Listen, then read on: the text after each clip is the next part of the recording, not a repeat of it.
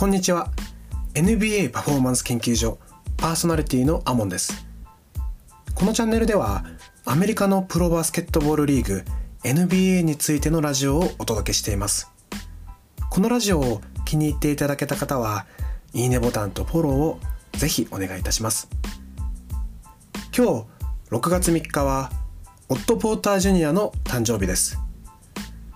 ゴールデン・ステート・ウォリアーズで今年存在感を見せていた彼が NBA ファイナルで復帰できるのか注目が集まっています。他にもグリズリーズ戦で悪質なファールを受け現在治療中の GP2 ことゲイリー・ペイトン・ジュニアと2015年のファイナル MVP でもあるアンドレ・イグダーラが復帰できるかについても注目です。非常にディフェンシブな3選手でもありオット・ポーターとイグオダラに関してはパスもうまいです。特にイグオダラに関してはウォーリアーズが NBA ファイナルから遠ざかっていたこの3年の間マイアミヒートの一員としても NBA ファイナルの試合経験を重ねています。この3選手の合流はファイナルの行方を大きく左右するものとなるのは間違いないでしょう。そしてもう一人今日はアルフ・ホーフォード選手の誕生日でもあります。彼は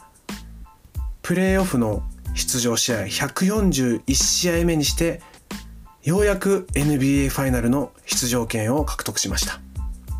このことに彼のファンも非常に歓喜していて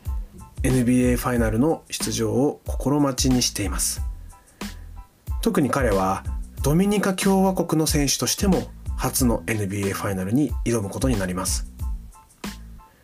この141試合目という数字はプレーオフに出れていない選手の中で過去最長のプレーオフ出場記録となります。他にもポール・ミルサップが130ゲームで未だ NBA ファイナル出場なし。ポール・ジョージが108ゲーム。ルー・ウィリアムスが89ゲーム。カーメロ・アンソニーが83ゲーム。いずれも NBA ファイナルの出場経験はありません。2013年にレブロン・ジェームス率いるマイアミヒートにイースタンカンファレンスファイナルで敗れ惜しくもファイナル出場を逃しその後機会を得られていないポール・ジョージ。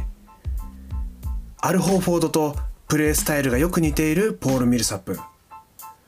多くのチームでシックスマンとして活躍していますが未だ機会のないルー・ウィリアムス。歴代9位の得点記録を持ちながら2009年のカンファレンスファイナル出場から NBA ファイナルへのチャンスが止まっているカーメロ・アンソニー。ポール・ジョージに関してはこの中ではまだ若いですがそろそろ NBA 選手としてのキャリアのピークを迎えるところ。それぞれとてもいい選手なので今後どんな形でもタイトルを取ってほしいなと思っています。そして今日この後9時から NBA ファイナルがいよいよスタートします。ウォリアーズのホームから始まるこのシリーズの初戦を制して流れを引き寄せるのはどちらのチームになるのか楽しみです。それでは本日のパフォーマンストピックです。今回はいつもお話をしている個人のパフォーマンスではなくチームパフォーマンスについてお話ししていこうと思います。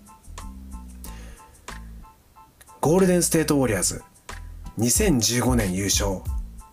翌年歴代最高勝率73勝9敗を樹立。14ヶ月ホームの試合無敗で迎えた54連勝など